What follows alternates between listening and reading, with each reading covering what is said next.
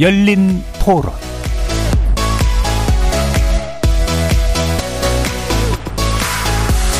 안녕하십니까. KBS 열린 토론 정준희입니다.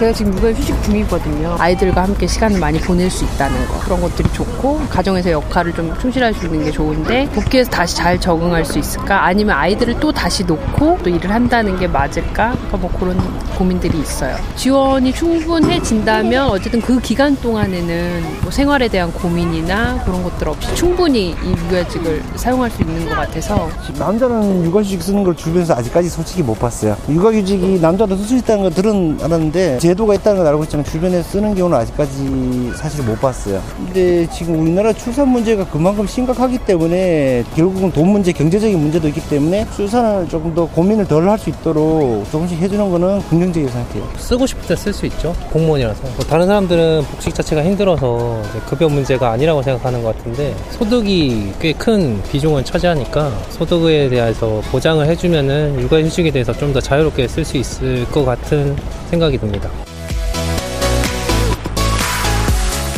거리에서 만나본 시민들의 목소리 어떻게 들으셨습니까? 우리나라의 육아휴직 제도가 처음 도입된 건 1987년이었습니다. 당시에는 여성만이 대상이었지만 그로부터 8년 뒤인 1995년부터는 남성도 육아휴직을 사용할 수 있게 되었는데요. 그러나 시행 30년이 훨씬 지난 육아휴직 제도의 실효성 논란은 여전합니다. 국가가 권장하고 이를 막는 사업주에겐 법적 제재를 가하고 있지만 육아휴직을 포기하거나 어쩔 수 없이 퇴사하는 경우가 적지 않아서인데요. 정부는 내년부터 육아휴직을 1년에서 1년 6개월로 늘리고 영아기 때 육아휴직을 활용하면 급여 수준을 높이는 등 부모 육아휴직 제도를 확대 개편하기로 했는데 이번 개편안은 일과 가정의 양립 그리고 출산율 상승에 도움이 될 수 있을지 모르겠습니다. 잠시 후 세 분의 전문가와 함께 부모 육아 휴직 제도 확대 개편안의 주요 내용과 보완돼야 할 부분에 대해서 진지하게 논의해보는 시간 갖겠습니다. KBS 열린 토론 지금부터 시작합니다. 살아 있습니다. 토론이 살아 있습니다. 살아있는 토론, KBS 열린 토론. 토론은 라디오가 진짜입니다. 진짜 토론, KBS 열린 토론. 오늘 토론 함께 해주실 세 분 소개해 드립니다. 먼저 인류 노무사 사무소 대표이신 유현아 노무사 나오셨습니다. 안녕하세요. 자, 그리고 윤자영 충남대 경제학과 교수 자리해 주셨습니다. 안녕하세요. 네, 정재훈 서울여대 사회복지학과 교수 함께 해주셨습니다. 네, 안녕하십니까. KBS 일라의 모든 프로그램은 유튜브를 통해서도 함께 하실 수 있습니다. 여러분의 많은 관심 부탁드리겠습니다. 자, 이번 고용노동부가 아, 육아휴직 제도를 확대 개편하기로 했는데 아, 올해 3월에 대통령 주재 저출산 고령사회위원회에서 발표한 저출산 대책의 후속 조치로 알려져 있습니다. 아, 기본은 현행의 3 더하기 3 부모 육아 휴직제를 6 더하기 6으로 바꾸겠다라고 하는 건데 이런 수치들이 뭘 의미하는 것인지 기본적으로 정재훈 교수님께 짧게 설명 부탁드리겠습니다. 네. 3 플러스 3 부모 육아휴직 제도를, 제도를 이제 6 플러스 6 그러니까 결국 3개월 할 수 있는 육아휴직을 예. 어 이제 6개월도 추가 음. 이렇게 되는 건데요. 사실 요지는 그렇습니다. 육아휴직을 가능하면 아이가 어, 출생 직후에 자녀 출생 직후에 일찍 해라라는 예. 거 그다음에 어, 부모가 가능하면 함께 해라. 혹은 어, 이제 아빠가 육아휴직에 많이 참여해라. 이런 세 가지 메시지를 담고 있다라고 볼 수 있을 것 같습니다. 그래서 예. 이 제도를 활용을 하게 되면은 그 이제 받을 수 있는 상한액이 뭐 첫째 딸, 둘째 딸, 어, 그다음에 셋째 딸 해가지고 이렇게 올라가게 되는 거죠. 근데 그게 이제 6 플러스 6이 되니까 어 이제 6개월 동안 이제 받을 수 있는 기존 나머지 예. 3에다가 더하기 이제 기존 나 그 기존 3개월에다가 나머지 3개월까지 해가지고 좀 더 많은 육아휴직 급여를 음. 어 아주 최대 한 450만 원까지 어 받을 수 있는 어 그래서 이제 부모가 모두 6개월간 동시에 육아휴직을 사용하게 된다면 부부 합산 최대 한 3,900만 원을 받을 수 있는 예. 그런 시스템인데 어 이제 아이가 태어나서 어 출생 직후에는 육아휴직을 하고 음. 어 그리고서 한 1년 정도 지난 다음에는 어 이게 육아휴직을 하는데 부모가 동시에 하고 예.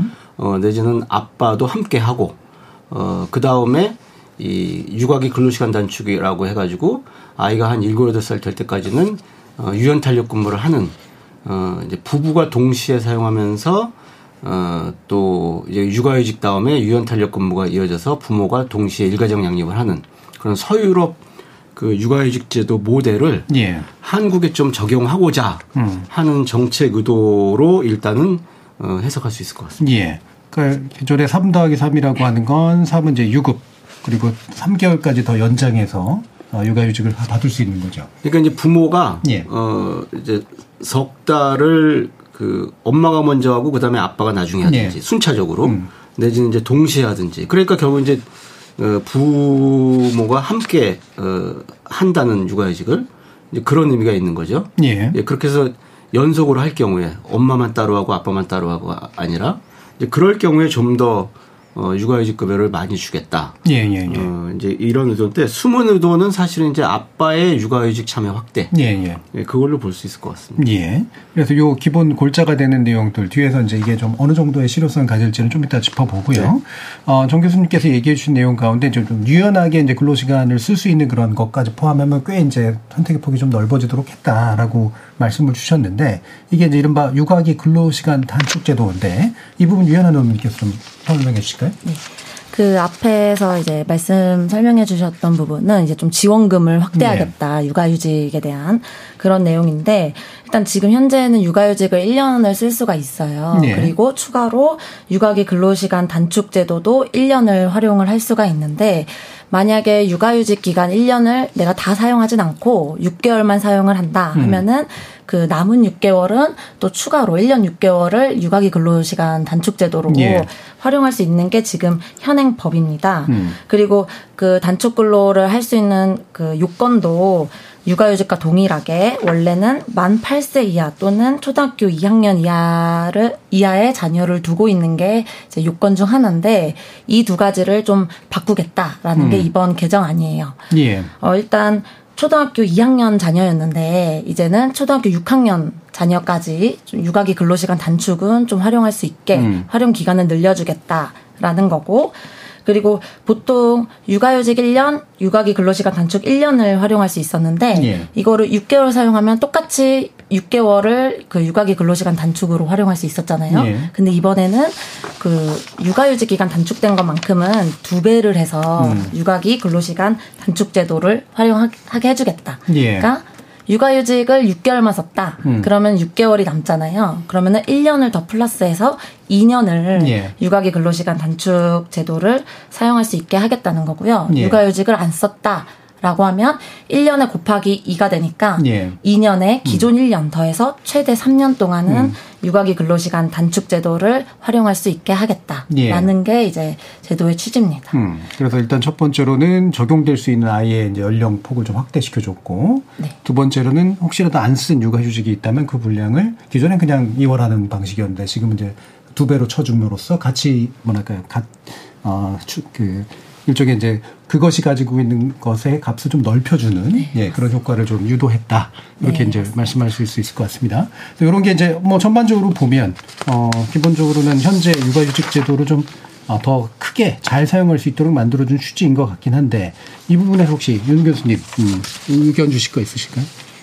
어, 몇 가지 이번에 나온 정부 어, 개편안은 사실 크게 기존과 네. 달라진 건 없습니다. 기존에 에, 그 여러 정부에서 일관되게 추진해 왔던 어떤 급여율의 인상이라든가 아니면 육아휴직 사용 기간의 확대라든가 아니면 그다음에 육아휴직을 이용하지 않는 대신에 근로시간 어, 단축을 하도록 한다든가 그런 방향으로 어 제도를 좀 더 확대해 달라는 것이 사실 어, 여성들의 어, 많은 부모들의 요구였기 때문에 예. 그런 방향으로 이제 가고 있다는 점에서는 크게 달라지지는 않았던 거 이제 같은데 아, 일부 이제 이 제도의 실질적인 혜택을 받을 수 있는 어, 계층이 아무래도 안정적인 어, 일자리, 고소득, 어, 어, 그 부모 어, 일 경우가 있을 수 있어서 예. 어, 그 저소득층이나 아니면 영세 중소기업 사업장에 다니는 근로자들은 어, 그냥 제도만 좀 더 어, 좋아졌구나. 예. 실제적인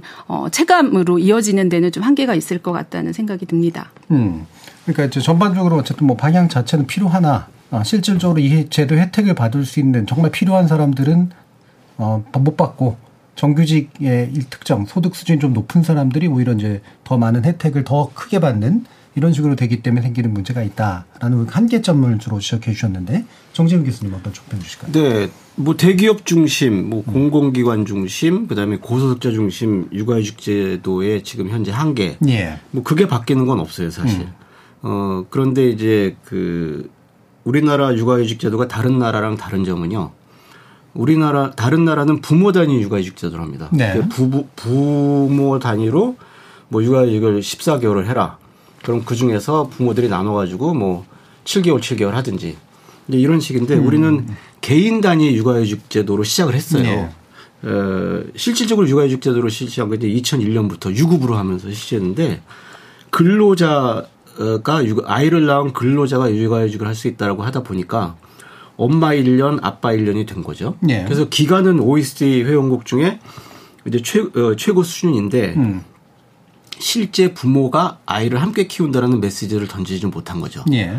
그래서 이거는 사실은 이제 육아휴직 제도 기존의 문제를 극복했느냐 안 했느냐라는 그런 초점에 맞추기보다는 그, 음. 그 어차피 못 하고 있는 거예요. 네. 여러 가지 문제상. 근데 이제 부모가 함께 하라. 어, 육아휴직 그래서 아이를 특히 아빠가 함께 키워라. 라는 메시지를 준다는 측면에서 의미가 있는 건데 음. 일가정 양립이라는 게 사실 우리가 흔히 말하는 어린이집 유치원 같은 사회적 돌봄 체계 더하기 가족 친화 경영 이라는 두 축이 돼야만 일가정 양립이 되는 건데 네. 육, 육아휴직 제도는 사실은 이런 가족 친화 경영 그이라는 거대한 어떤 그, 그 제도 중에서 어떻게 보면 일부분이거든요. 그래서 어 이걸 그나마 이제 채울 수 있는 게 어, 육아기 근로시간 단축. 그러니까 이제 사실 이거는 출첫 걸음에 불과하다. 그래서 육아기 근로시간 단축이 어, 어느 정도 이루어지느냐. 어, 그 다음에 초등 돌봄 절벽 이런 것들이 예. 어, 어떻게 이제 해결될 수 있느냐. 이런 것들이 합쳐졌을 때 사실 어, 이제 고용률과 출산율을 올리는 효과를 예. 조금이나마 기대할 수 있을 것이다. 예. 그렇게 볼 수 있을 것 같습니다. 음, 그러니까 애초에 이제 정규직 그 좀 좋은 직장 가지고 있는 사람들 위주의 어떤 제도였던 한계는 어차피 지금 당장 극복은 어렵고 어, 좀 더 이제 중요한 부분은 이제 부모 단위로 뭔가 이렇게 함께 육아를 할 수 있도록 만들어주는 그런 제도로 활성화시키는 건데 그게 이제 아직까지 이제 기타 보완 요인들과 결합됐을 때 나타날 수 있는 거라 좀 지켜봐야 될 필요가 있다. 그러니까 이 제도가 처음 나왔을 때부터 예. 던지고자 하는 메시지는 사실은 아빠가 육아휴직에 참여해라. 예. 아빠의 돌봄 참여 확대가 사실은 주 안점이다. 이렇게 해석할 수 있는 거죠. 예. 그러나 지금까지 아빠가 안 한 거는 사실은 이런 유인이 없어서 안 한 건 아니기 때문에 그래서 생기는 문제가 있을 수 있을 텐데 그 뒷부분 다시 한번 좀 짚어주시면 될 것 같고요. 어, 그러면 노무사님께서는 현장에서 이제 어떻게 또 보고 계시는지 또 이 부분도 한번 얘기를 들어볼까요? 어, 뭐 그냥 제가 보기에는 뭐 공공기관이나 뭐 음. 대기업에 음. 다니고 있는 그러니까 원래 육아휴직을 좀 편하게 자유롭게 쓸 수 있는 분들은 좀 혜택이 늘었다라고 예. 체감을 할 수 있겠지만 이 제도를 들었을 때 아, 내, 나도 그럼 육아휴직을 써야지 하지는 않을 것 같다. 음. 그러니까 우리 조직 문화에서 육아휴직을 쓰고 나면은 뭔가 여러 가지 눈에 보이지 않는 불이익들이 예상된다면 이 눈앞에 지원금 제도가 조금 확대됐다고 해서 원래 계획하지 않았던 육아휴직을 맘 편히 쓰기는 쉽지는 않을 것 같다라는 생각이 좀 들기도 하고. 예. 그리고 현실적으로 육아기 근로시간 단축이라고 했을 때 육아휴직은 차라리 이제 회사에 안 나오면서 좀 쉬, 쉬잖아요. 근데 육아기 근로시간 단축은 내가 우리 회사가 언제 바쁘고 언제 한가한지를 아는데 내 팀원들은 다들 이렇게 야근하고 정시 퇴근하고 있을 때 나만 혼자 이렇게 두 시간 먼저 퇴근하겠습니다 하고 예. 갈수 있는 게좀 어, 문화가 뒷받쳐주지 않으면 힘들지 않을까라는 좀 생각도 해봅니다. 예. 전반적으로 이제 현장에서의 문화의 문제를 또 지적하지 않을 수가 없는 게 계속 나오고 있는데 그 뒷부분 이제 모아서 다시 한번 또 얘기해 보고요. 아까 한 가지 좀 예. 부활해 드릴까요? 그러니까 결국 고용률하고 출산율을 올리는 효과를 가져오느냐 그게 이제 중요한 질문이 될 텐데 어, 육아휴직 기간이 길어질수록 사실 고용률에 예, 부정적인, 그러니까 여성들이 이 육아휴직 기간이 길어지면 직장에 복귀하기보다는 오히려 노동시장을 이탈하더라라는 또 연구 결과도 있거든요. 그래서 어, 육아휴직 기간을 확대 연장해 달라라는 어, 요구도 있지만 사실 네. 어, 무한정 요구, 그러니까 연장하는 것보다는 어, 어떤 방식으로 그럼 그 아이 중심으로 부모가 육아휴직을 할 수 있는 총량을 실질적인 예. 사용 기간을 길게 하느냐를 모색하려다 보니까 이제 6 플러스 6 어, 식의 제도가 이제 고안이 된것 같습니다. 그러니까 실질적으로 왜 오래 사용하면 급여가 그 첫 번째 딸, 두 번째 딸, 그 여섯 번째 딸이 제일 급여가 높잖아요. 그러니까 예. 오래 사용하도록 음. 아, 유인하는 거죠. 그래서 어, 실질적으로 기존에 이제 아버지가 전혀 사용하지 않았기 때문에 한 아이당 엄마만 사용해서 실질적으로 1년이었다면 예. 어, 급여율을 올림으로 해서 어, 아빠도 6개월까지 실질적으로 사용하게 되면 어, 아이 한 명당 어, 18개월까지 실질적으로 제도적으로는 여전히 어 1년 1년이긴 하지만 예. 실질적으로 18개월 사용할 수 있도록 하는 그런 이제 그런 방식으로 여성 고용에 예, 부정적인 영향을 미치지 않으면서도 어 아빠가 아, 육아에 참여해서 장기적으로 장기적으로 예. 어, 돌봄에 참여할 수 있는 그런 이제 어떤 뭐 가족 간의 이제 여러 문화, 뭐 관행 이런 거를 만들어 나가도록 하는데 좀 더 이제 초점을 둔 제도 설계인 것 같습니다. 예. 그러니까 뭐 말씀들 들어보면 안 쓰는 게 바보가 되는 상황을 현실적으로 만들어줘야 되잖아요. 근데 바보를 선택하는 이유들이 이제 나중에 있을 텐데 그 부분은 이제 좀 이따 다시 한번 또 모아서 좀 지적해 보고요. 아, 한계로 얘기됐던 것 가운데 이제 아까 물론 이건 제도적인 뭐 한계가 있을 수밖에 없습니다만 요 내용 나오고 나면은 결국 우리는 아, 옛날부터도 상관없었고 지금도 상관없는 거 아니냐라는 이런 프리랜서라든가 특고직이라든가 이런 뭐 불만이 있을 수밖에 없잖아요. 그 부분 또 우선 좀 말씀해 주시죠. 어, 일단 이게 제 얘기라서 저도 예. 개인 사업자거든요. 예, 예, 예, 그래서 이렇게 제도가 정비가 된다고 하는데 저는 사실 그림의 떡인 음. 느낌인 건 같아요. 뭐, 예. 아, 좋아지고 있구나. 근데 나만 관계 없구나. 이런 생각이 좀 드는 것 같고, 어, 어쩔 수 없잖아요. 그, 근로기준법상 근로자에게만 보장이 되는 제도이다 보니까 좀 배제되는 경우가 있는데, 어, 근데 이게 꼭 제가 뭐 프리랜서라서 그렇다기보다 사용할 수 있는데 이렇게 바보가 되는 음. 그런 분들도 마찬가지의 감정을 느끼지 않을까라는 예, 예. 생각을 해요. 제도는 음. 뭐 좋아지고 있다고는 하는데 나는 이거를 활용할 가능성이 없다면 음. 그게 뭐 크게 이게 좀 효용성이 얼마나 있을까라는 예. 생각도 듭니다. 비단 예. 프리랜서만의 문제가 아니라 예. 그 사용할 수 있지만 사용하지 못하는 예. 그 문화 속에서 근무를 하고 계신 분들에게도 음. 해당하는 어, 생각일 것 같아요. 예. 그리고 그 문제 가기 전에 또 한 가지만 또 짚어보면 아까 윤 교수님께서 이제 또 얘기해 주신 내용 가운데 일부 있는데 소득에 따른 혜택 편차가 크다. 근데 이거는 사실 제도 설계상 불가피한 요소가 있는 것 같은데. 그렇죠. 근데 이제 제가 말씀드리고 싶은 얘기는 3 플러스 3 때도 그랬어요. 근데 네. 6 플러스 6도 말하자면 동시에 혹은 순차적으로 두 명의 엄마 아빠가 다 써야지 이 혜택을 볼 수 있는 거거든요. 그러면 엄마뿐 아니라 아빠, 아빠뿐 아니라 엄마도 같이 육아휴직 제도를 활용할 수 있는 그런 직장에 다녀야 된다는 얘기죠. 그러니까 그게 소득 편차하고는 어떤 관련이 있는 건가요? 그러니까 뭐 대규모 정규직, 예. 뭐 공공기관 공무원은 아무래도 어 소득 수준이 높은 사업장에 다닐 가능성이 크니까.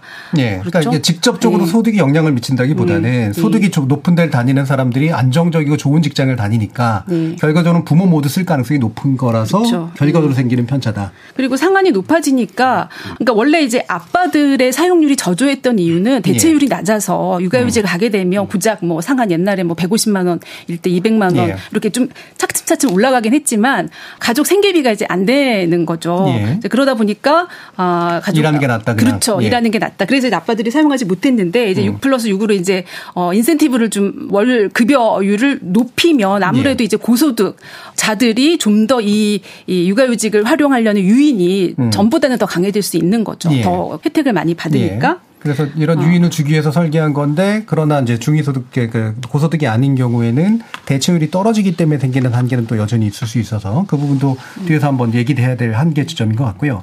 결국 중요한 건 현재 제도에 이렇게 새로 개편을 하는 것은 부모가 다 어, 이 육아휴직 제도를 활용할 수 있도록 이제 계속 유인을 주는 방식일 텐데 이런 육아휴 아빠의 참여 또는 부부의 참여라고 하는 것이 이런 식으로 가능해질까? 어, 어떻게 판단하십니까? 뭐 큰 변화를 보기는 어려울 거라고 봅니다. 네. 하지만 그 안에서도 어 이제 어쨌든 남성들이 육아휴직을 그 못하고 안 하던 이유 중에 하나가 물론 직장 문화나 직장 구조 이게 제일 크죠 사실. 예. 그 승진에서 불이익이 있다라든지 어 기업이 달가워하지 않는 육아휴직을 어 이제 나서서 할 수 없잖아요. 그렇죠. 네, 그 그런 것 그런 한계는 분명히 남아 있고 앞으로도 계속 남을 거고.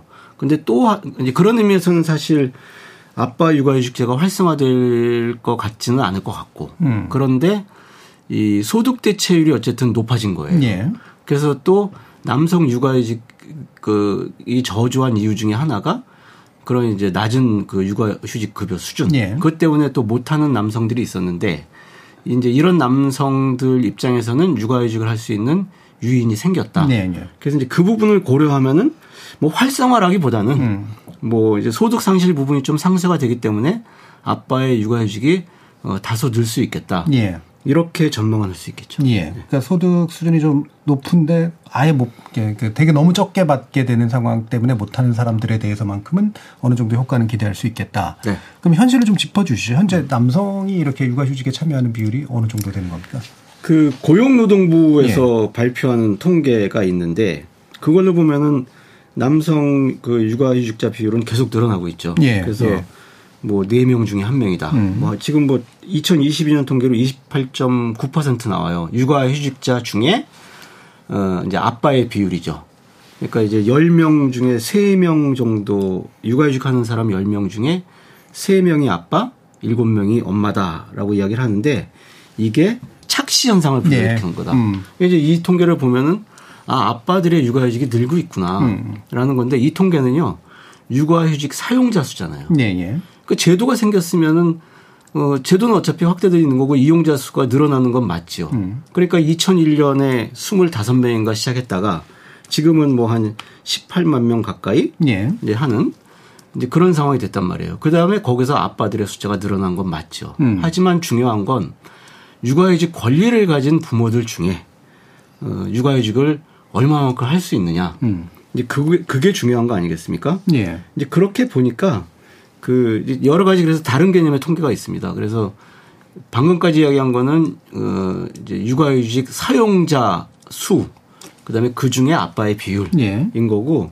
뭐 예를 들면 그 해에 태어난 출생아 100명당 음. 뭐 육아휴직을 한 어, 엄마의 비율, 아빠의 비율. 음. 뭐 그런 식으로 따지면은 엄마들은 예를 들면 2019년이 이제 가장 최근 통계로 제가 잡히는 게 있는데 어 21.4% 예. 엄마가 예. 아이 하나당 어 출생아 100명 100명당 예. 예.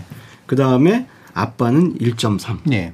뭐 그러니까 굉장히 엄마도 아빠도 특히 아빠는 거의 육아휴직에 어, 참여하기 어려운 상황이다라는 음. 거고 어, 출생아 부모의 육아휴직 사용률이 이제 누적이 되는 게 있지 않겠습니까? 네. 예를 들면 8년 안에만 사용하면 되니까.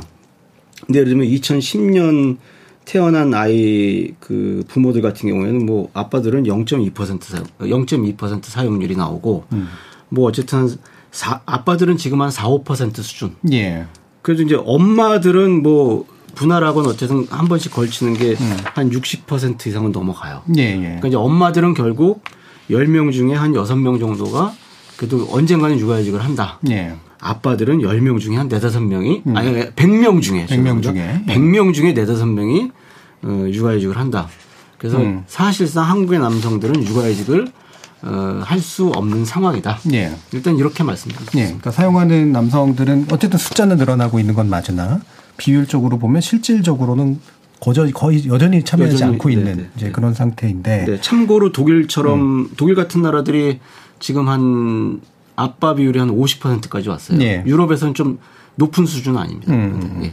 그러면 아 이렇게 이렇게 그 부의 참여가 여전히 저조한 상태는 아까 소득 대체 문제라든가 이런 부분 원인을 짚으셨지만 기타의 원인들 문화적인 거나 기타의 어떤 것들이 있을 텐데 혹시 어, 윤 의무사님께서는 어떤 부분을 적혀 주실 수 있을까요?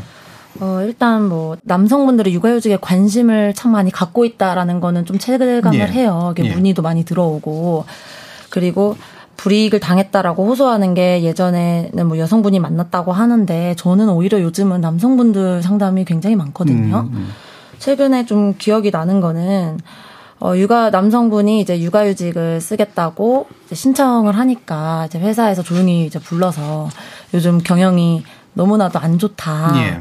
그래서 그 육아휴직을 쓸 생각을 했으면 육아를 좀 전념을 하고 좀 이직처를 알아보고 좀 예, 그, 일단 쉬면서 알아봐라. 네, 예. 이렇게 얘기를 해서 정말 곰곰이 고민을 많이 해서 예. 사직서를 결국에 쓰셨대요. 음. 내가 민폐를 끼치는 것 같은 마음에 음. 그래서 육아를 몇 달 하다가 이제 나중에 이제 이직도 해봐야 되니까 이제 구인 공고를 보는데 이전 직장에서 내가 했던 직무에 채용 공고를 낸 거를 보고 음. 음. 이거를 어떻게 대처할 수 있는 방안이 없느냐라는 상담이 오기도 했고 예. 그리고 이제 육아휴직을 쓰고 복직을 해서 정말 2년간 음. 그동안 육아휴직을 쓰는 동안 내가 좀 뒤처졌던 그 부분이 있으니까 2년간 정말 열심히 해서 뭐 전사에서 손에 꼽 꼽히는 정도로 뭐 표창도 받고 음. 이렇게 했는데 결국에는 그 승진 평가 제도에서 배제가 되면서 예. 승진이 누락되고 그러면은 이분은 그냥 내가 지금 당장 승진은 승진이 누락됐구나라고 생각을 하는 게 아니라 음. 나의 이 회사에서의 전반적인 커리어가 무너졌다라고 예. 생각을 하는 거거든요. 음. 그러니까 1년의 육아휴직이 내 평생의 이 커리어와 소득에 영향을 미치는구나. 예, 예. 라니까 그런 거를 체감을 했을 때에 느끼는 그 상실감은 뭐 정말 너무 크죠. 정말 음. 그, 그뭐 병원도 다니시고 예. 할 정도로 그거를 옆에서 지켜보면서 저는 정말 이게 출산율 0.7%의 나라에서 허용이 될 수 있는 문화인가? 음. 라는 생각이 좀 많이 들었던 것 같아요. 예. 그 안타깝기도 예. 하고. 결국에는 뭐 음. 경쟁이니까. 예. 그리고 뭐 이제 소득 문제 소득 문제지만 회사에 얘기를 했더니 그럴 바엔 차라리 퇴직해라라고 하는 유명의 압력이 있고 돌아온지 오더라도 이제 승진에서 누락되고 마는 결국 말씀대로 1년의 휴직이 나의 평생의 커리어를 망쳐버렸다라는 그런 절망적인 상황에 부딪히는 경우들 사례로 얘기해 주셨는데요.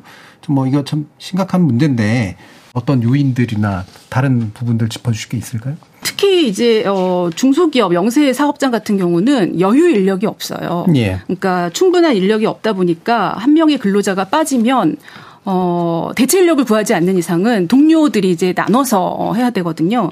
옛날에 제가 한번 그 설문조사를 했을 때 보면 어, 사실 대표는 뭐 육아휴직 가도 된다라고 하지만 오히려 어, 반발이 거센 거는 동료들이에요. 왜냐하면 그 일의 부담이 자기한테 오기 때문에 예, 동료가 육아휴직 가는 거를 싫어하죠. 예. 그래서 기본적으로 이 여유 인력이 없이 한 그러니까 근로자들이 어 인력 운용이 한 한 명당 한 한 90% 정도씩 어, 그 업무 소화를 하고 있다라면 이제 한 명이 빠져도 어느 정도 서로 나눠서 하고 막 그럴 수 있을 텐데 이미 예. 이풀 가동을 넘어서서 장시간 근로를 하고 있는 오버타임까지 하고 있는 상황에서 한 명의 근로자가 빠지면 어, 이 대응할 이렇게 여력이 안 된다라는 것이 이제 가장 또 문제고 또 이제 이게 여러 가지 아무래도 한 명의 근로자가 빠지면 대체 인력 채용해야 되고 네. 또 관련 또 정부 어 그러니까 기업한테 지원하는 또 어, 제도들이 많아요 사업들이 근데 영세 사업장이나 뭐 중소기업 웬만한 이렇게 소규모 사업장은 인사 노무 파트가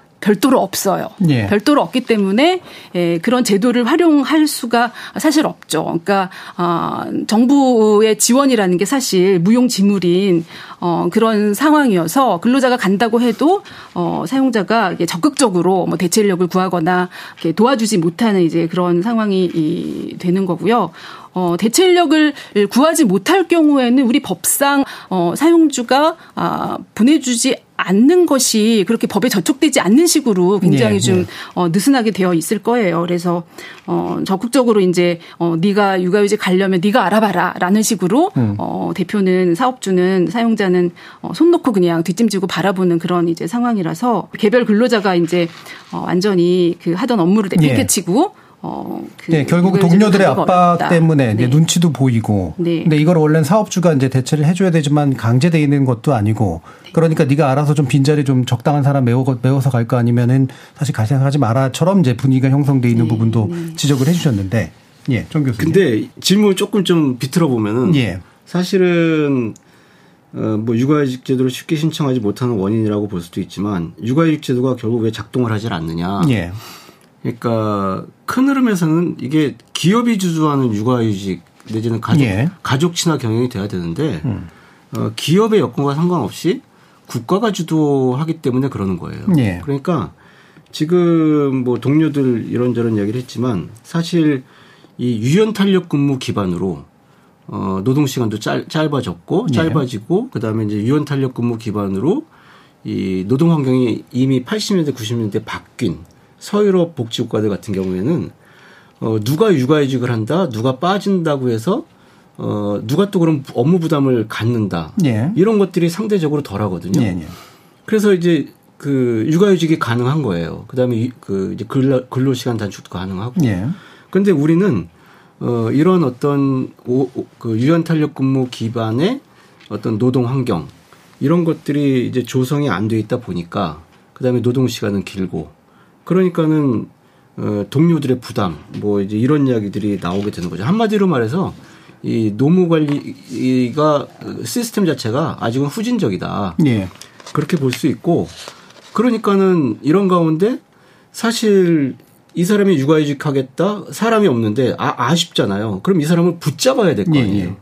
붙잡기 위해서 가족 친화 겨, 어, 경영을 해야 되는 건데 지금 우리나라 상황에서는 어 그럼 또 나가. 그렇죠. 예, 그리고 다른 사람을 뽑든다면 자동화로 간단 말이에요. 예. 큰 흐름에서는. 그러니까 이 전문 노동력 중심 생산이 아니에요.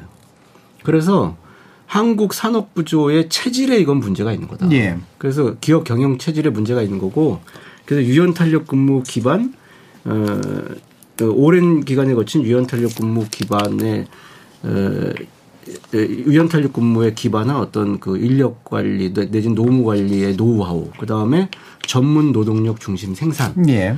이제 이런 것들이 안 돼 있기 때문에 육아휴직 제도 자체가 국가 주도로 갈 수밖에 없고 음. 어, 기업이 아실 게 없으니까 그래서 결국은 어, 이제 제도, 가 작동, 제대로 작동하지 않는 것이다. 예. 이렇게 이야기할 수 있죠. 예. 결국에는 이제 기업 주도라고 하는 건 기업이 노무 관리의 노하우를 충분히 가지고 있어서 어, 유연성을 높였다 줄였다 하는 그런 과정들을 아, 유연성을 가지고 이제 뭔가 해야 되는데 그게 그냥 국가가 그냥 강제하는 방식으로 이제 대체가 돼버렸다라는 말씀이시잖아요. 그러니까 육아휴직 제도를 포함한 예. 가족 친화 경영이 기업이 아쉬워서 해야 예.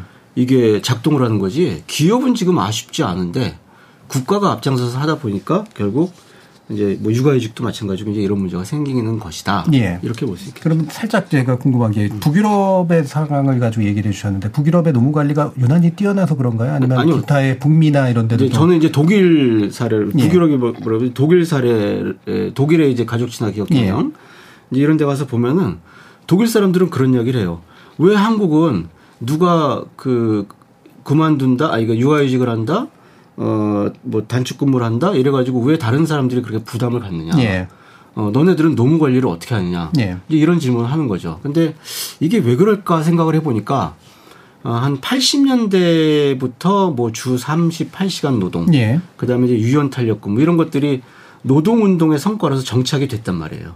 그리고서 한 3, 40년을 흘러오니까 돌봄 이슈가 아니더라도 어 그렇게 이제 누군가가 빠지면 누군가 대체하고 이제 이런 그 노무 관리의 노하우가 한 3, 40년에 걸쳐 축적이 됐고 예. 그러다 보니까 어 이제 90년대 2000년대 들어서 이게 돌봄 이슈. 그래서 남자도 돌봐야 되겠다. 이제 돌봄 이슈로서 그냥 일찍 옛날에는 낚시하러 남자들이 나갔다면 축구하러 일찍 나갔다면 예, 예. 이제는 이제 돌봄 이슈로 나가는 건데 그 틀이 변하지 않으니까는 이제 곧장 대처를 할 수가 있는 거죠. 예. 우리는 그런 경험이나 이런 것들이 이제 축적이 안 된 상황이 아닐까. 예. 어. 결과적으로 이제 노무 관리의 노하우는 네네. 이제 어떤 뭐 북유럽이 됐건 독일이 됐건 네네. 어쨌든 선진적인 국가들에서는 이미 어느 정도의 노하우를 가지고 이 부분을 관리해주고 있다라는 말씀이신데 그렇죠. 농사님 말씀도 한번 좀 들어볼까요? 네, 일단 뭐 음. 국가가 주도하는 그 어, 육아휴직 제도이기 때문에 기업 눈치 보느라 이렇게 사용하지 못하는 거는 정말 예. 공감이 되고 음. 기업이 나서서 좀 어, 가족 친화적인 경영을 좀 내세우면은 너무 이게 오히려 제도 활용 방안이 훨씬 더 제도 활용을 양껏 할 수 있을 것 같다는 예. 생각이 강하게 들고 음. 그리고 뭐 근로시간 유연화도 있지만 일단 인력 자체를 너무 좀 어, 아까 그 윤자영 교수님도 말씀하셨던 것처럼 한 명이 부담하고 있는 그 노동 강도가 100이라고 하면은 거의 90에서 100 정도를 1인이 부담을 예. 하고 있으면 인력이 한 명 빠지면은 대체를 할 수 있는 여유가 동료 근로자들에게도 없는 거거든요. 음. 결국에, 결국엔 이런 구조적인 거나 시스템적인 문제가 이 육아휴직을 활용하는 내 옆에 동료한테 손가락질을 할 수밖에 없는 상황이 그 마련이 되는 거예요. 네. 그 동료의 입장도 충분히 이해가 가고요. 음. 그 해야 될, 그 수행해야 될 업무의 양은 정해져 있는데 내가 평상시 한 70에서 80%의 노동 강도로 근무를 하고 있다면 잠깐 이렇게 동료가 자리를 비워도 좀 감수할 수 있을 만한 희생이 될 텐데 이 게 그게 아니라는 거죠 지금 현재는 예. 이내 아무리 나의 동료지만 이 사람이 빠짐으로 인해서 대체 인력을 구해주면 감사하고 음. 근데 구한다 한들 이 사람의 그 숙련된 노동력을 대체할 수는 없거든요 결국엔 대체 인력을 채용한다는 거는 그것도 기간제 근로자를 채용한다는 예. 거예요 그러면은 그, 그 노동의 인력의 질이 일단 기존 인력과 차이도 나고 그리고 구해지지 않는 경우조차도 많고 특히나 중소기업 같은 경우에는 만성적으로 인력난에 시달리는데 예. 대체 인력으로 기간제 근로자를 어, 구한다라고 했을 때 이게 쉽지가 않은 거거든요, 사실. 예, 예. 그래서 그런 문제들이 참 근로자들 간에도 참 갈등이 있는 것 같아요. 육아휴직을 예. 쓰는 사람도 눈치 보이고 동료들도 힘들고 음. 미워하고 싶지 않지만 미워하게 되는 예. 그런 좀 구조적인 문제나 문화적인 문제가 있는 것 같습니다. 예. 뭐 이런 기업의 노무 관리의 측면에서 사실 상당히 좀 뒤쳐져 있는 그런 부분들을 주로 또 얘기를 해주셨는데 혹시 윤장 교수님 보시기에는 또 기업이 또 기업 나름대로 나름대로 사연 내지 어려움, 고충 뭐 이런 것들도 있다라고 판단하시는? 기업의 입장에서 일단 뭐 대체 인력 관련해서 계속 얘기를 하면 예. 특히 이제 영세 기업이나 중소기업 사업장일수록 사실 우리가 대체 인력을 구한다고 함은 육아휴직을 간 가게 될 근로자가 할 일을 정확하게 대체할 수 있는 어, 업무 능력을 갖춘 사람이 와야 되잖아요. 예. 근데 영세 사업장, 소규모 사업장일수록 이 대체 인력을 찾기가 어려워요. 그러니까 단순히 뭐 사람이 없다라는 것이 아니라 딱 맞는 업무 능력을 갖춘 사람을 찾기가 어려운데 그 이유는 우리나라는 기본적으로 직무 중심으로 인력을 채용하는 그런 노동 시장이 네. 아니거든요. 그러니까 사람 하나를 놓고 그냥 그 사람한테 일도 시키고 저일도 시키고 하고. 그렇죠. 네. 그러니까 그게 어그 규모가 작은 사업장이면 더 네. 강하다는 거예요. 그러니까 그 한 사람이 많은 일을 하고 있는데 음. 그 사람을 대체할 누군가를 찾는 게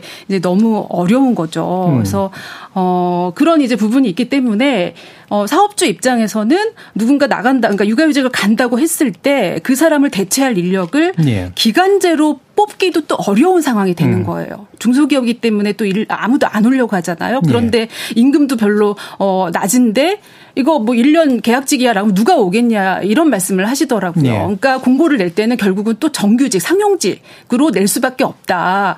왜냐하면 기간제로 내면 아무도 안 올 안올 것이기 때문에 그래서 상용직으로 이제 뽑게 되죠. 음. 이제 문제는 상용직으로 들어오면 이제 그 사람이 이제 일을 잘할 경우에는 예. 이제 상용직이니까 정규직이니까 또 뭐 마음대로 함부로 내보낼 수는 없지 않습니까? 음. 그러니까 이제 육아휴직 어를 간 사람이 다시 복귀했을 때 이제 문제가 또 생길 수 있는 거예요. 업무 배치에 예. 관련해 가지고. 그러니까 그런 과정에서 이제 또 육아휴직자가 갔다 온 사람이 이제 뭐 기존 업무에 배치되지 못하는 경우도 발생하고 그러다 보면 보면 또 직장을 이제 퇴사하게 되는 이제 문제도 생기고 예. 이제 사업주 입장에서는 어 다 이제 포용하고 싶겠지만 사실 그러기가 이제 어려운 그런 현실적인 이제 문제도 어 있고 하는 것 같습니다. 예. 그러니까 우리나라가 이제 사람 하나 뽑아서 그 사람한테 이 일 시키고 저 일 시키고 하면서 이렇게 그냥 승진시켜 가는 그런 과정으로 이제 노무 관리를 하기 때문에 생기는 이 기능 위주의 어떤 대치 근로조차도 좀 어려운 측면들까지도 지적을 해주셨고요.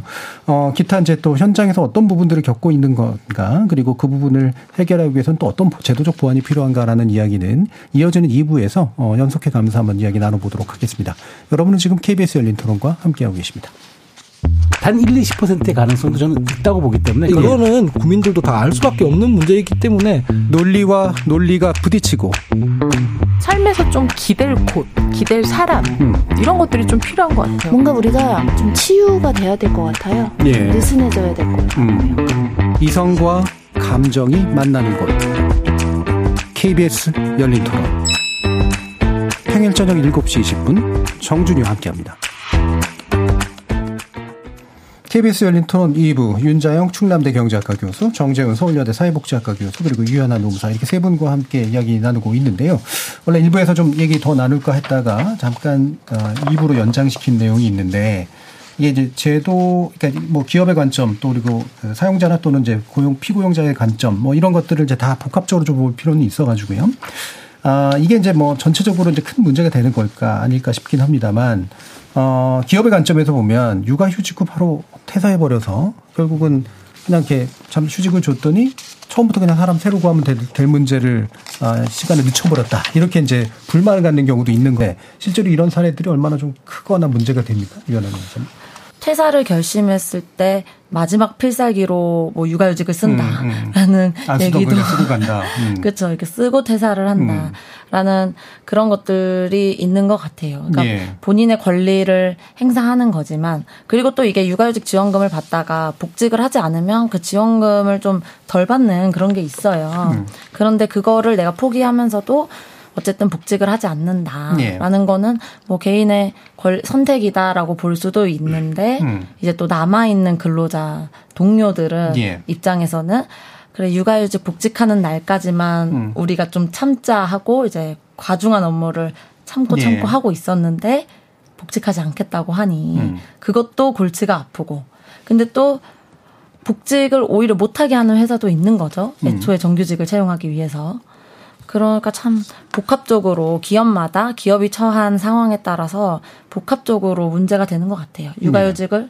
하고 복직을 하고자 하는데 뭐 사직서를 쓰고 나가라 차라리 음. 이렇게 얘기하는 어 문제가 있는 거고 또 어, 가, 나갈 거면은 그냥 나갔으면 좋겠는데 예. 굳이 육아휴직을 쓰고 복직할 것처럼 하더니 음. 안 하고 나가더라 이런 이제 회사의 고충도 있는 거고 예. 그런 게 좀 갈등이 많은 것 같아요. 예. 이 부분 어느 정도로 이해하는 게 좋을까요, 정 근데 이제 제도가 예.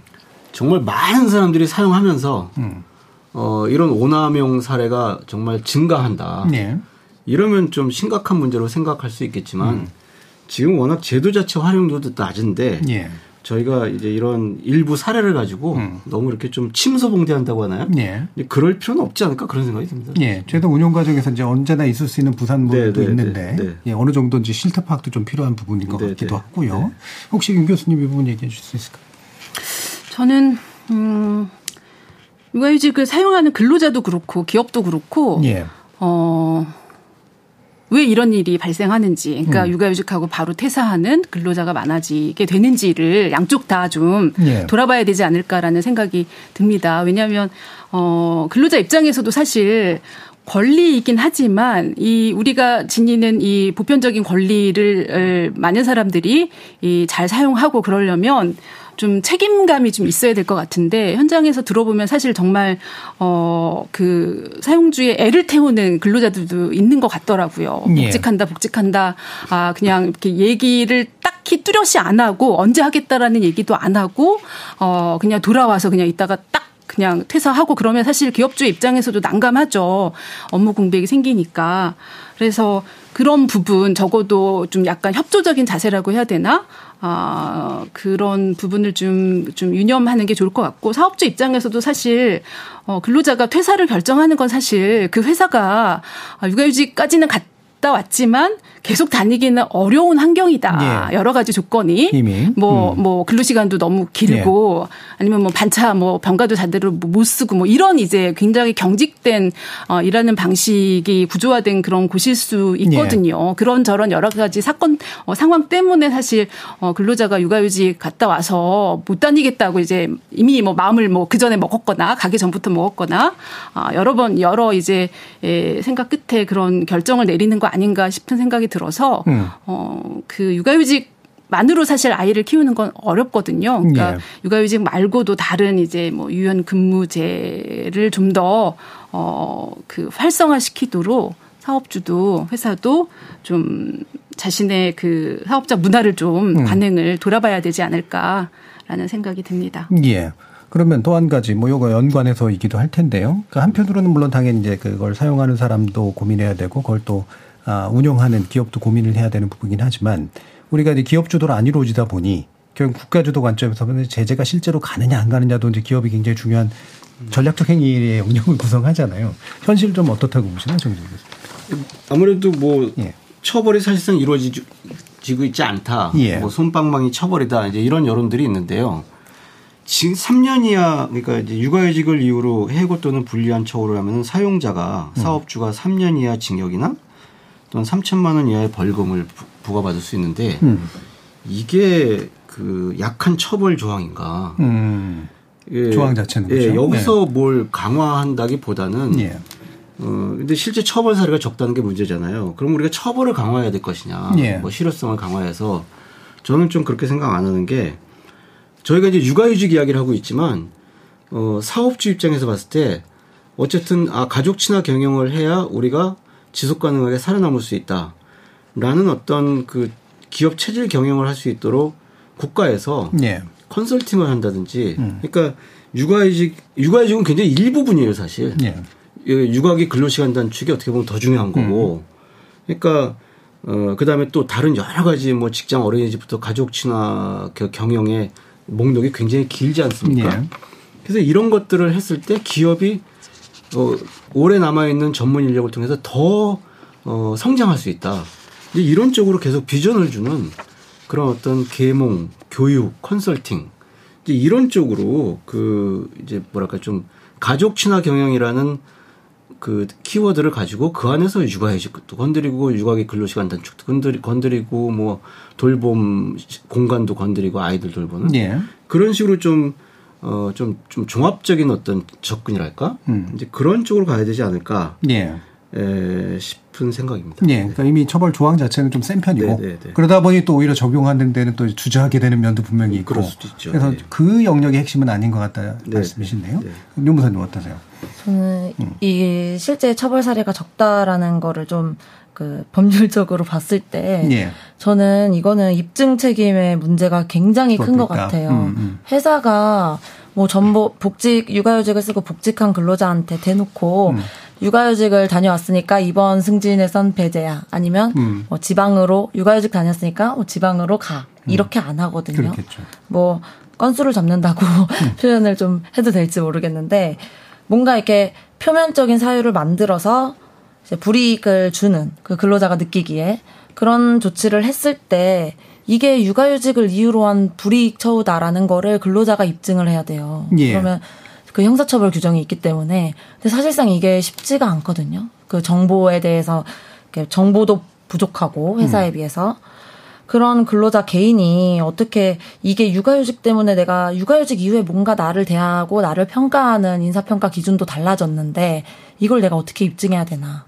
이런 것 때문에 이제 저는 실제 처벌 사례가 적다고 보고 예. 이 입증 책임을 좀 사업주한테 넘기는 그 기존과 다른 처우를 했을 때 음. 거기에 대한 명확한 정당한 사유를 사용자가 입증해야 되는 그런 식의 좀 어, 보완이 좀 마련됐으면 좋겠다라는 음. 생각이 있습니다. 예, 법률적으로는 입증 책임 문제도 좀 있다. 네. 그러니까 그 피고용자가 그거를 입증하기 굉장히 어렵기 때문에 또 혹시 윤자영 교수님은 이 제재 강화 필요성 내지 제재 현실에 대해서는 어떤 판단하시나요? 글쎄요, 뭐 노무사님이 뭐 정확히 대안까지 지적해 주셔서 예. 뭐 특별한 말씀을 드리고 싶은 건 없는데 이게 너무 그냥 뭐 이렇게 현장의 관행이라고 해야 되나? 예. 그렇게 돼버린 것 같아요. 그러니까 음. 그냥 분위기, 이 뭐 다들 안 지켰는데 다들 음. 이런 식으로 하는데 되다 보니까 어, 서로 서로 관용적이 되는 거 아닌가. 근로자도 그냥 그거를 별로 법적인 어떤 위반이나 예. 아, 그런 걸로 받아들여지지 않고 그냥 어, 보통의 뭐 여러 가지 문제로 또 근로자가 괴롭힘을 당할 수 있잖아요. 뭐 동일한 선상에서 뭐 이렇게 이해하는 그런 거 아닌가라는 음. 생각이 들어서 막막한 측면들이 분명히 좀 있어서 네. 어, 생기는 부분인데 자 그러면 이게 정작 이제 2부에서 얘기 나눌 부분이 사실 포인트는 이게 결국 출산율 정책하고 재고 정책하고 연관이 돼서 고민된 거잖아요. 저출산 대책 일환으로 또 나온 거기도 하니까. 그럼 그 당사자들이 받아들이기가 이게 좀 어떤가라는 문제를 좀 짚어보면 좋을 것 같은데 유한한 노무사님 이게 아 2030 세대가 가장 중요할 텐데 이 부분에 네. 있어서는 이런 일과 가정을 영립시킨다 그리고 이렇게 육아휴직 제도를 좀 더 잘 쓰도록 만든다 어떻게 받아들여주고 있을까요? 물론 다 물어보지는 못하셨겠지만 그냥 제 주변 반응은 예. 그냥 뭐 그렇구나. 아, 이런 예. 제도가 예. 생겨서 나는 생, 계획에 없었던 결혼을 한다거나 계획에 없었던 아이를 낳아야겠다라는 반응은 제가 한 번도 보지 못했고, 예. 아, 그냥 그렇구나. 혹시 내가 출산을 하게 된다면 그때 한번 찾아보고 좀 활용을 해볼까? 정도에서 음. 그치지 않았나. 음. 이런 뭔가 제도 가 많지만 찾아보면 굉장히 많잖아요. 지원 제도가. 예. 근데 그게 과연 실질적으로 어 결혼이나 출산을 그 미루는 미루거나 아니면 포기하는 사람들을 결혼을 하게 만들고 출산을 음. 하게 만드는 정책이라고는 조금 애매한 것 같아요. 예. 그, 그렇게 생각이 들지는 않아요. 예. 음. 이게 사실 아까 정 교수님께서 지적해 주셨던 사실은 연관돼야 될 가족 친화 경영이라든가 기타 돌봄의 문제까지 포괄적으로 돼야지 효과가 좀 기대될 텐데 뭐 더 말씀 한번 들어보죠. 예. 그러니까 결국 이제 일가정 양립을 할 수 있다라는 희망이 있어야 예, 예. 희망이 있어야 뭐 결혼도 하고 아이도 낳는 거 아니겠습니까? 음. 그런데 결혼한 사람들을 보니까 어 이제 여성 같은 경우에는 이제 여성 입장에서 보면은 독박 육아 경력 단절. 예. 근데 그 경력 단절의 그 하이라이트가 어디에서 오느냐? 초등 돌봄 절벽. 음. 그러니까 어 그 모습을 보면서 이제 아 결혼하면 안 되겠구나. 내지는 아이를 낳으면 안 되겠구나. 이제 이걸 이제 소위 말해서 청년 세대들이 보는 거 아니겠습니까? 네. 그다음에 이제 기혼 어, 가족 같은 경우에도 하나만 낳고 더 이상 음. 안 낳는다든지. 그러니까 이런 일가정 양립을 가능케 하는 그 커다란 두 축을 그런 이제 돌봄의 문제, 집에서의 돌봄의 문제와 노동과의 노, 내가 일하는 직장과에서의 문제 이런 식으로, 이런 식으로 본다면 결국 초등 돌봄 절벽이라는 어, 장애가 있고 그 다음에 이제 가족 친화 경영에서 우리가 그 계속 육아 휴직을 이야기한다는 것 자체가 어, 참 가, 가족 그 환경이 척박하다. 그러니까 사실은 네. 굉장히 많은 목록들이 있는데 그 중에 가족 친화 경영의 여러 가지 가족 친화 경영 자체가 되어야 그렇죠. 그래야 이제 희망을 갖는 건데 예. 어, 그 중에 뭐 한 10분의 1이라고 할까요? 그런 이제 육아휴직을 가지고 우리가 이야기를 하고 있는 거 아닙니까? 예. 심지어 어 이제 육아휴직 가족 친화 기업 어 자, 가족 친화 그 기업 인증 그 사업이 있잖아요 여성가족부에. 그러면 우리나라에서는 어 정책의 속성상 한 번 그 정책이 도입이 되면요 평가를 받아야 돼요. 네.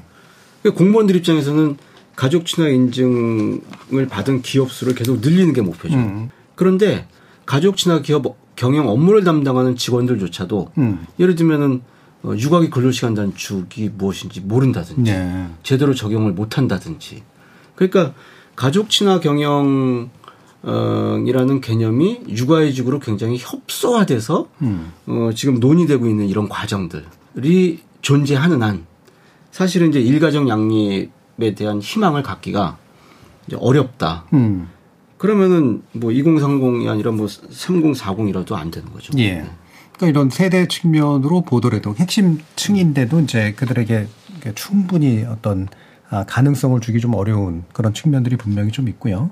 아까 또 언급된 것 중에 이제 소득 편차로 인한 그 문제도 또 지적되고 있는 건데 그러면 조금 더 좀 소득 대체가 좀 많이 돼야 될 어, 그런 사람들에 대해서 대체율을 좀 높이는 방식들이 고려돼야 되는가라는 질문을 더 할 수 있을 것 같은데요.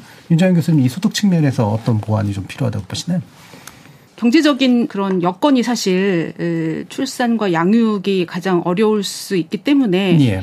대폭적인 지원이 가야 되는 계층이긴 한데 사실 현재도 물론 이제 그 수준 어 지원 금액 에 있어서 여전히 좀 불만 음, 만족스럽지는 않, 않을 수 있지만 많이 저소득층 중심의 지원은 어느 정도 되고 있다라고 생각은 드는데 예. 문제는 이제 저소득층 그럼 이제 노동자 중심으로 생각할 수 있는데 어, 이 저소득층의 특징은 일자리가 불안정하다라는 거거든요. 네. 그러니까 절대적인 소득 수준뿐만이 아니라 일자리의 불안정성이 사실 더, 어, 크게 그, 그 출산에 장애가 되는 거 아닐까. 왜냐하면 안정적인 어떤 소득 흐름이 있어야 아이를 낳고 가정을 꾸리고, 어, 아이들을 위해서 뭐 돈을 쓰고 하는 이 계획을 세울 수 있는데 그러기가 사실 어렵다는 거죠. 특히 이제 저소득층 불안정한 일자리를 가지고 있는 계층에게 더 해당되는 내용이겠지만 아, 부모의 현재 일자리의 상태와 상관없이 이 아동에게 주어지는 어, 그런 혜택들이 좀 대폭 확대되어야지 안정적으로 어, 일자리가 없어도 사실 아이를 낳을 수 있어야 된다고 저는 생각을 하거든요. 예. 어, 근데 현재는 사실 굉장히 이제 근로, 노동을 하느냐 여부야. 심지어 뭐 어린이집 관련해서도 그렇고, 어, 취업 을 한 부모에게 먼저, 어, 이제 어린이집 접근권을 준다던가 뭐 이런 식으로 이제 하는 나라들도 있고, 우리도 약간 그런 식으로 가야 된다라고 하는 경향도 있는데, 에, 저는 일자리와 상관없이 아동이 뭐 건강하게 자랄 수 있는 그런 이제 에, 좀 정책이 좀 더 마련되어야 되지 않을까라는 생각이 예. 들고요. 꼭 육아휴직 급여만으로 어, 육아휴직을 간 부모 가정의 생계가 유지되어야 될 필요는 없다라고 생각하거든요. 예. 육아휴직 급여는 하나의 소득의 원천일 뿐이고 음.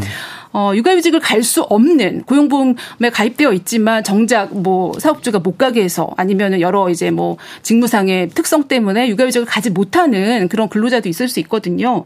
그렇기 때문에 육아휴직 급여만은 무한정 올리는 것이 아니라 그냥 보편적으로 어, 접근할 수 있는 뭐 아동 수당이라든가 가족 수당이라든가 그러니까 1차적으로 쫙 모든 어, 아동이 있는 가구에 깔아주고 육아휴직 급여는 뭐 2차적으로 어, 사회보험에 근거해서 기여한 네. 만큼 어, 가져갈 수 있는 그러니까 모든 소득 원천을 가지고 가족 생계를 영위해야 된다고 생각을 하는 것이 예, 타당하지 않을까. 그러니까 소득 대체율만 마냥 올린다고 해서 그게 이제 어 육아휴직을 뭐 근로자의 거의 100%가 음, 사용하는 나라 예. 그리고 거의 모든 부모가 다 근로자인 나라에서는 소득 대체율 올려도 되죠. 다 혜택을 받으니까.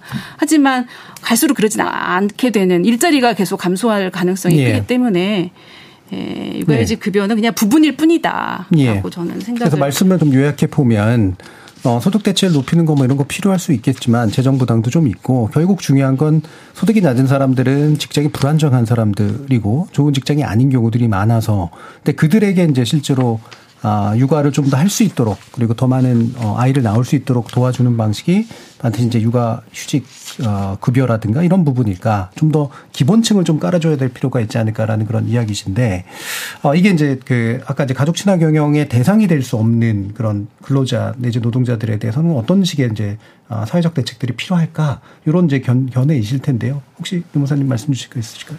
어, 저는 가끔 그런 예. 생각을 했거든요. 육아휴직을 써야만 아이를 키울 수 있는 게 네. 어찌 보면 좀 문제가 되지 않을까? 음. 내가 퇴근을 하고 집에 오면은 지금 아이를 낳지 않았는데도 힘든 상황이면 아이를 낳을 생각이나 할 수 있을까라는 생각을 좀 했어요. 음.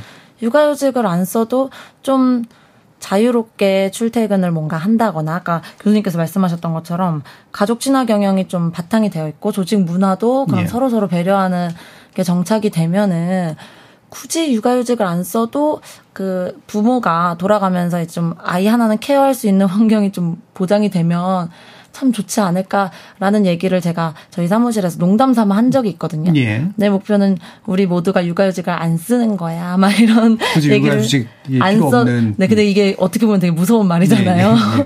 근데 그 뜻이 아니라 저는 뭐 아이를 회사에 저희는 아, 인원수가 적으니까 예. 데려와도 되고 음.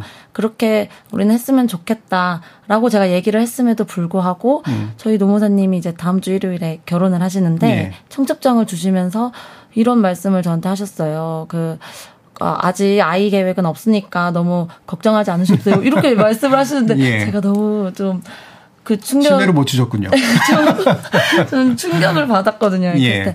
아 이게 그런 그냥 이렇게 배려심일 수도 있는데 혹시나 음. 음. 그 내가 인력에서 빠지게 되면 우리가 힘들지 네. 않을까 이런 배려심에 하신 말씀이기는 하지만 또 그만큼 좀 어, 너무 과로하거나 아니면 부담감이 과중하거나 이런 게 좀 문제가 있지 않나 예. 이런 생각도 합니다. 예. 그럼 또 이거하고 연관해서 이게 좀 쉽지 않은 문제긴 합니다만 비슷한 맥락에서 두 가지 좀 다른 이야기들이 또 나오는데 하나는 이거는 그러니까 이른바 정상 혼인 내지 이제 그 흔히 말하는 남녀 결합에 의한 어, 혼인한 가정에서 아이를 낳고 거기에 대한 보장을 해주는 제도인데 어, 그렇다면 결혼을 하지 않기로 선택한 그리고 또는 심지어는 결혼하지 않는데 이제 아이를 낳기로 선택한 이런 경우들에 대해서는 이제 분명히 사각지대가 생기는 거 아니냐 또는 역차별 같은 것도 있지 않느냐라는 그런 얘기도 있어서요. 이게 이제 각각의 정당성이 어느 정도인지 모르겠습니다만 기본적으로 이런 기존 가족 제도의 근거를 둔 그런 또 일종의 정책 구성이기도 하니까 이 부분에서 정재훈 교수님 쪽 의견 좀 주실까요? 그러니까 이제 금액락에서 음. 저희가 생각해 볼 수 있는 게 이제 한국 사회에서 지금 목소리가 높아지는 게 그 비혼 출산 예. 이야기 많이 나오잖아요. 음. 그러니까 이제 OECD 국가 비혼 출산율이 뭐 100명 중에 뭐 어, 45명, 40명대 수준이다. 그러니까 이제 아예 100명이 태어나면 그 중에 40명 정도는 이제 혼인 신고 안 한 아이들이다. 그다음에 뭐 프랑스 같은 경우에는 뭐 한 60명대. 예. 어, 그러다 보니까는 한국에서 비혼 출산율이 좀 높아지면 어, 좀 출산율이 높아지지 않을까. 이제 이런 기대를 갖고들 그 말씀들을 하시는데 어 정말 절박하신 것 같습니다. 음. 어 근데 아닙니다. 그러니까 그 OECD 회원국 평균으로 보면은 비혼 출산율이 높아지면서 그건 시대적인 흐름이니까 네. 어 출산율이 어느 정도 유지되니까 이제 같이 높아지는 걸로 볼 수 있지만 음. 국가별로 보면은요. 뭐 어떤 나라는 비혼 출산율이 높아져도 출산율은 떨어진다든지. 예, 예, 예. 그러니까 이제 한마디로 말해서 비혼 출산율이 굳이 높아진다고 뭐 출산율이 높아진다 그건 아니고 출산율 추세에 큰 영향을 네, 그리고 이제 서유럽 국가 예. 사람들 입장에서는요 비혼 출산을 했지만은 어 그다음에 또 혼인 신고 하잖아요. 예. 그러니까 혼인 신고를 하고 출산을 하느냐 뭐 혼인 신고를 하지 않고 출산을 하느냐 그게 그렇게 큰 의미가 없기 때문에 음. 뭐 비혼 출산율이 그 이제 높아 높아져서 그 나라가 출산율이 높다 이건 이런 식으로 접근하는 건 아닌 것 같고. 예. 근데 이제 우리가 여기서 주목해야 될 것은 결국 아이 중심 지원이죠. 예, 예. 혼인 신고를 했든 안 음. 했든 음. 아이를 낳으면은 아이를 중심으로 지원을 한단 말이에요.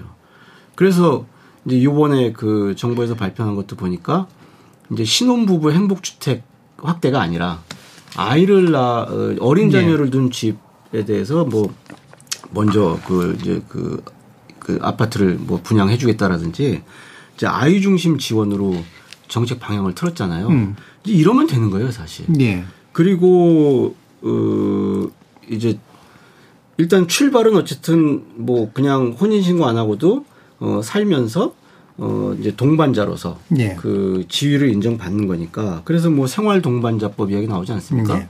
뭐 여러 가지 이야기들 나오는데 이제 그런 것들을 저희가 이제 생각해 볼 수가 있겠죠. 예. 근데 일단은 어, 이제 생활 동반자법 같은 경우에 논쟁이 지금 수년째 계속되고 있잖아요. 음. 근데 이런 논쟁은 지속하되 지금 저희가 당장 할 수 있는 건 무슨 법 안 만, 법 만들고 뭐, 어, 법 안 만들어도 아이 중심 지원은 어, 그냥 할 수 있는 거예요. 네네네. 네, 네. 예, 혼인신고 뭐 하고 났든 안 하고 났든 그래서 아이 중심 지원으로 정책 방향을 바꾸면 된다. 예, 예. 예 정책 방향을 틀면 된다. 뭐 이제 이렇게 말씀드릴 수 있을 것 같아요. 예. 그러니까 이제 흔히 어, 출산율이 떨어지니 비혼 가정도 좀 이렇게 많이 인정해주고 그래서 출산율 높이는 데 기여하지 않은 건 너무 좁은 놈이거나 잘못된 논이고 결국에는 또 이제 제도적인 변화나 문화적인 변화도 엄청나게 또 필요한 부분인데 아이 중심 정책으로 바꾸면 예 그러면 이 문제는 상당 부분 제대로 된 해결책을 찾을 수 있다 이런 견해신데요. 혹시 이 부분에 관련해서 이제 기존 가족 제도를 벗어나는 것들과 연관성 속에서 어떤 어, 이야기를 또 해주실 수 있을지 윤자영 교수님. 저도 정재윤 교수님하고 같은 생각이에요. 아이 예. 중심으로 간다는 거는 사실 어, 아이의 부모가 뭐 헛벌이든 맞벌이든 뭐 음. 뭐 한부모든 양부모든 성적 선호가 어땠든 뭐 결혼 상태가 어땠든 상관없이 음. 이 동등한 똑같은 지원을 받을 수 있으면 되는 거거든요. 굳이 그 부모가 누구냐, 부모의 상태가 어떠냐에 따라서 지원을 찾든 찾든 거 하고 뭐 제도를 예. 다르게 설계하고 이럴 게 아니라 아이가 그때 그때 커 나가면서 필요한 서비스와 뭐 현금 어 필요를 충족할 수 있는 방식으로 어, 제도를 만들면 되는 거라고 어, 생각이 듭니다. 예. 네. 또 동사님 말씀도 한번 들어볼까요? 음, 일단 뭐 아이 중심으로 지원한다 이런 건 아이디어 좋은 것 같은데. 예. 근데 뭐 조금 다른 거는 저는 이렇게 뭐 비혼 가정이나 뭐 비혼 출산 이거를 막 확 이렇게 막 거부감이 엄청 있지는 않는 것 같아요. 예, 예. 그냥 음.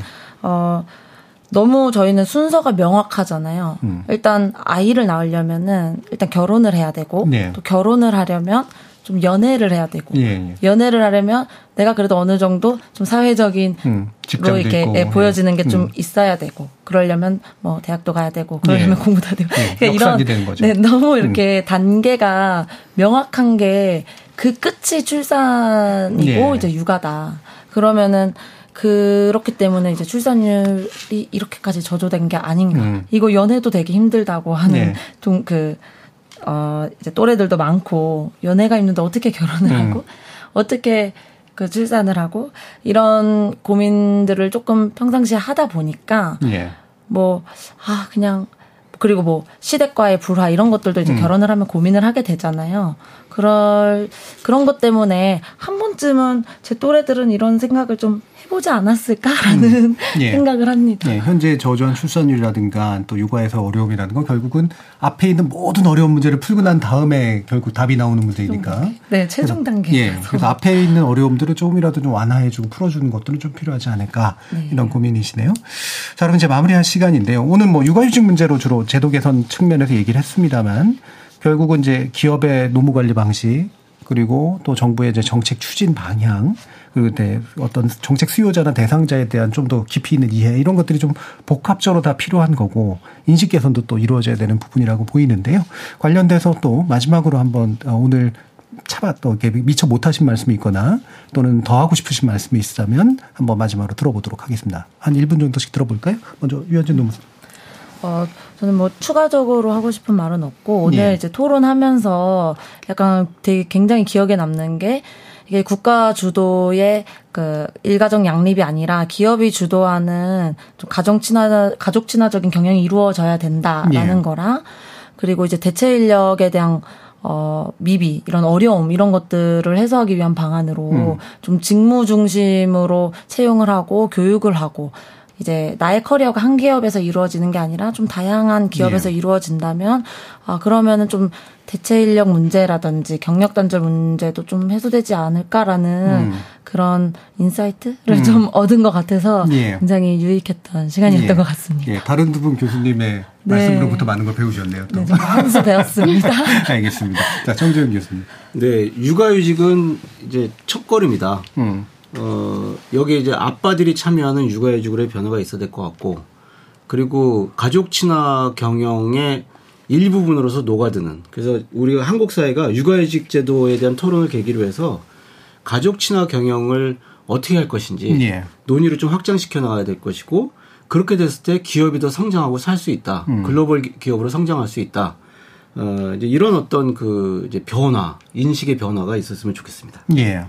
기업의 어, 새로운 어떤 활로는 오히려 가족, 가족 친화, 친화 쪽에서 예. 찾는 것이 예. 분명히 중요하다. 또 윤자영 교수님.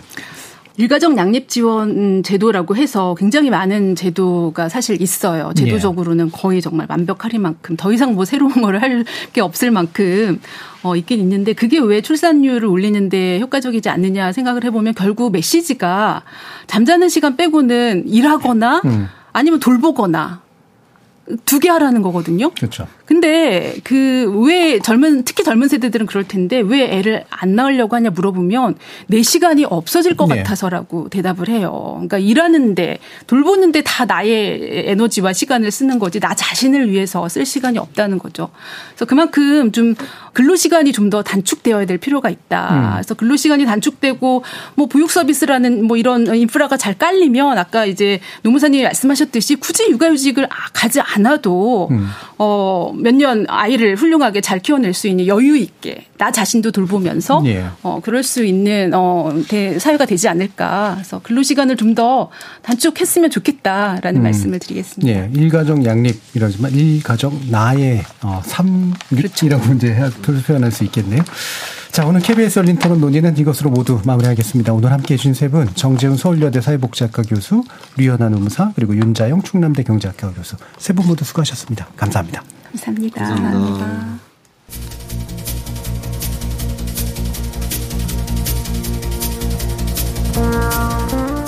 출생아 수 감소에서 가장 중요한 문제는 그 추세와 속도일 겁니다. 각자들의 다른 조건으로 인해 그 심각성을 체감하고 대책을 마련하는 데 드는 시간을 훌쩍 앞질러 달려가고 있기 때문이죠. 오늘 논의한 육아휴직 문제를 포함한 일가정 양립 문제, 아마도 그런 딜레마에 봉착해 있는 것 같은데요. 이 문제를 해결하기 위한 인식의 전환 대단히 중요해 보입니다.